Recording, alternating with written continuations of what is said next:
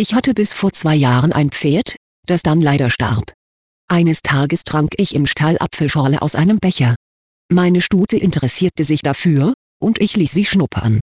Plötzlich fuhr sie mit ihrer fleischigen Zunge in den Becher und schlabberte ihn halb leer.